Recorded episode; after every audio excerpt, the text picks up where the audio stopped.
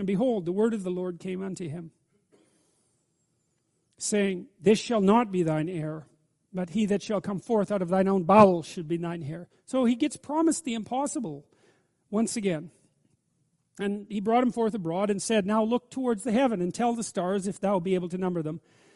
And he said unto him, So shall thy seed be. And he believed in the Lord and counted to him for righteousness. You see, and this, this, this is the covenant idea, this belief. Because here's the belief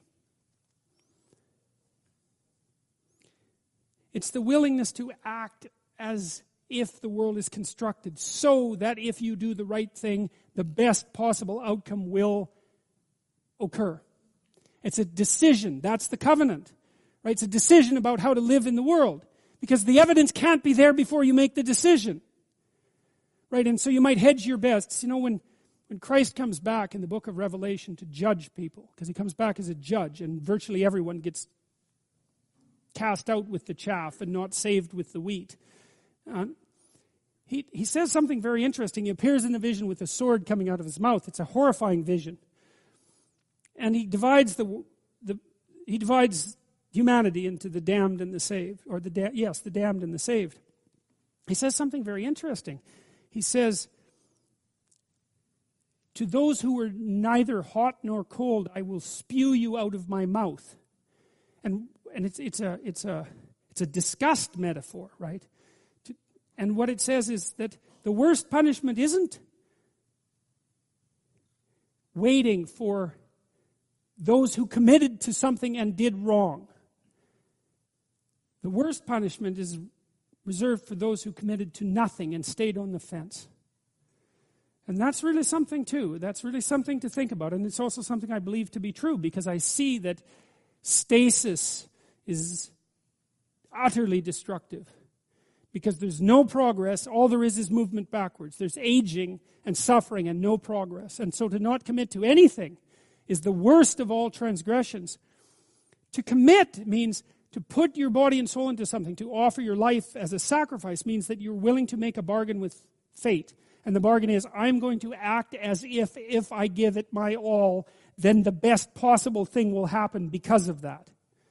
And to, to not see the analogy between that and the, the act of faith in God is to misunderstand the story completely.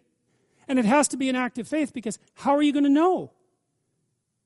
You can look at other people, but that isn't going to do it. It's, it, Kierkegaard was very clear about this sort of thing. There's certain sorts of truths that you can only learn for yourself through experience. And that's, of course, why Abram also has to go out alone, right? He has to leave his kin. It's, it's an individual, it's the individuation process.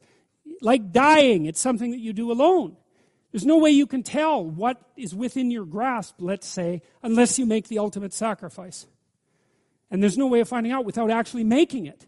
And so that's the sacrificial act, right? That's, that's re emphasized in the act of Abram being called upon to sacrifice Isaac. Think about that. It's Abram. He's been doing, he's been like breaking himself into pieces trying to progress forward through starvation and tyranny and war and deceit and the potential loss of his wife and childlessness and like everything that can really befall you in some sense. And finally, God grants him Isaac when he's old. It's impossible. He gets Isaac, his son. And then what does God do next? Is say, well, you know that son that you've been waiting for so, for so long. It's like, I'd like to see just exactly what you're made of. So I think you should offer him up as a sacrifice. And I mean, it's a very barbaric story in, in a sense, and maybe in more than just a sense. But Abraham does maintain his covenant.